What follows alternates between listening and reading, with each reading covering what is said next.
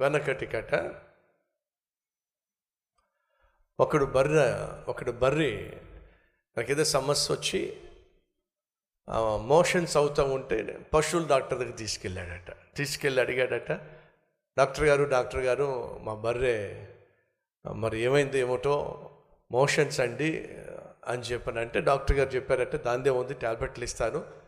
కాకపోతే మనమైతే నోట్లో వేసుకుంటాం మింగేస్తాం బర్రెలు అలా మింగవు కదా. నేను చెప్పిన ప్రకారం చేయండి అంటే అలాగేనండి చెప్పండి అని అంటే ఇదిగో ఈ ఈ ట్యాబ్లెట్లు పట్టుకెళ్ళు మార్నింగ్ ఒక రెండు వెయ్యి సాయంత్రం ఒక రెండు వెయ్యి కాకపోతే నోట్లో వేస్తే అది మింగదు కాబట్టి ఒక గొట్టం ఇస్తాను నేను. ఆ గొట్టం పట్టుకెళ్ళాలి ఆ గొట్టం నోట్లో పెట్టాలి పెట్టి ఈ గోళీలు లోపల వేసి గట్టిగా ఊదాలి. ఊతే లోపలికి వెళ్ళిపోతాయి. అది మింగేస్తాయి ఇది డాక్టర్ గారు చెప్పిన సిస్టమ్. సరేనండి అని చెప్పేసి ఆ గొట్టం తీసుకున్నాడు ట్యాబ్లెట్లు తీసుకున్నాడు. మరుసటి రోజు ఈ మనిషి పరుగు పరును డాక్టర్ దగ్గరికి వచ్చాడు. డాక్టర్ దగ్గరికి వచ్చి డాక్టర్ గారు డాక్టర్ గారు గౌరవం జరిగిపోయింది అని చెప్పి అన్నాడు. ఏంటి గౌరవం అని చెప్పంటే నాకు మోషన్ స్టార్ట్ అయింది అని చెప్పి అన్నాడు. మీకు మోషన్ స్టార్ట్ అవ్వడం ఏమిటండి? నేను మీ బర్రెకి మోషన్స్ మోషన్స్ అని అంటే విరోచనాలు అని చెప్పంటే నేను ట్యాబ్లెట్లు ఇచ్చా కదా నేను చెప్పినట్టుగా చేశారా? మీరు చెప్పినట్టుగానే చేశానండి. గొట్టం మీరు నోట్లో పెట్టారా? నోట్లో పెట్టామండి. మరి ట్యాబ్లెట్లు ఆ గొట్టంలో వేశారా? వేసామని గట్టిగా ఊదారా? అక్కడే పొరపాటు జరిగిందండి. ఏమిటి ఆ పొరపాటు? గొట్టం పెట్టాను ఆ గొట్టంలో ట్యాబ్లెట్లు వేశాను. నేను ఊదే లోపట బర్రె ఊదేసిందండి. ఆ బర్రె ఊదేసరికి ఆ రెండు ట్యాబ్లెట్లు నా నోట్లోకి వెళ్ళిపోయినాయండి. అవి నేను మింగేసరికి నాకు మొదలైపోయినాయండి. ఇప్పుడు అడుగుతున్నాను వీడు బలమైనడో బర్రె బలమైంది చెప్పండి. అది ఈరోజు అనేక మంది పరిస్థితి. ప్రతి సహోదరి సహోదరులు ఈరోజు మనం ఎందుకు బలహీనమైపోతున్నాం? మనం ఎందుకు ఓడిపోతున్నాం? రోగంతో ఉన్న బరినేదో బాగు చేయాలని చెప్పేసి వీడు ప్రయత్నం చేసి రోగాన్ని ఎందుకు కొని తెచ్చుకున్నాడు? వీడికంటే బర్రే తెలివైంది బలమైంది. ఈరోజు లోకంలో ఉన్న నువ్వు లోకాన్ని ప్రభావితం చేయడానికి బదులుగా లోకం ఎందుకు నిన్ను ప్రభావితం చేస్తుంది? లోకంలో నువ్వు లోకం చీకటితో నిండిపోయింది. ఆ చీకటితో నిండిపోతున్న లోకంలో నువ్వు వెలుగు సంబంధిగా ఒక నక్షత్రలాగా ప్రకాశించవలసిన నీవు నువ్వెందుకు చీకటిలో మారిపోతున్నావు చీకటిగా మారిపోతున్నావు? దయచేసి గమనించు. నీలో పరిశుద్ధాత్మ దేవుడు ఉన్నట్లయితే ఏం జరుగుతుంది? మొదట నీలో మార్పు వస్తుంది. దేనికైతే అంతకుముందు నువ్వు బానిసవైపోయావో బందీవైపోయావో బలహీనంగా జీవించావో ఆ విషయంలో బలాన్ని పొందుకుంటాం. పేతురు యోహ యోహాను యాకబ్ వీళ్ళందరూ కూడా యూదులకు భయపడిపోయి తలుపులు బిగించి వీళ్ళు ఒక మేడగదిలో కూర్చున్నారు. ప్రభువు చెప్పాడు పరిశుద్ధాత్మను పంపిస్తానో. ఆయన వచ్చినప్పుడు మీరు శక్తిని పొందుకుంటారు. యేసు పరిశుద్ధాత్మను పంపించాడు. ఆయన వచ్చాడు. వీళ్ళు శక్తిని పొందుకున్నారు. జాగ్రత్తగా వినండి.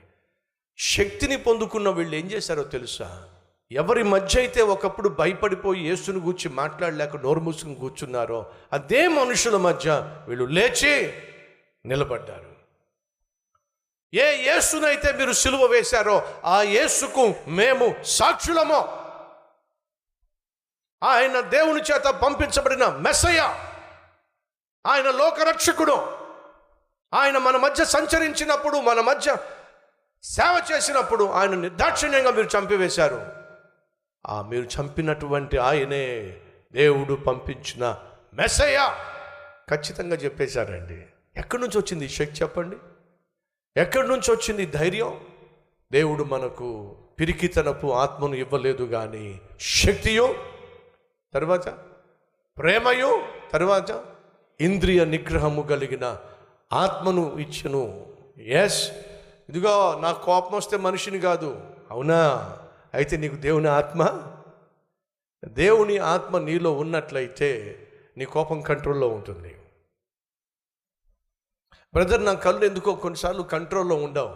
నీ కళ్ళు కంట్రోల్లో ఉండకపోయినా నీ నోరు కంట్రోల్లో ఉండకపోయినా నీ కోరికలు కంట్రోల్లో ఉండకపోయినా నీ శరీరం కంట్రోల్లో ఉండకపోయినా కారణం తెలుసా? నువ్వు పరిశుద్ధాత్మ దేవుని కంట్రోల్లో లేవు కాబట్టి. నిలబడకుండా వంగిపోతున్నావు అంటే కారణం తెలుసా? గోనె సంచి వంగి పడిపోతుందంటే కారణం ఏమిటి? అది ఖాళీగా ఉంది కాబట్టి.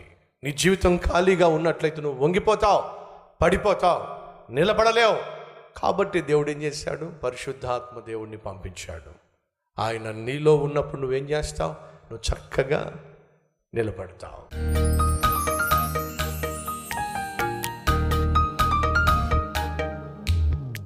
మహాపరిశుద్ధుడు అయిన ప్రేమ కలిగిన తండ్రి దివ్యమైనటువంటి నీ సన్నిధికి వచ్చిన ప్రతి ఒక్కరితో మీరు మాట్లాడినందుకు వందనాలు స్థుతులు స్తోత్రాలు. నాయనా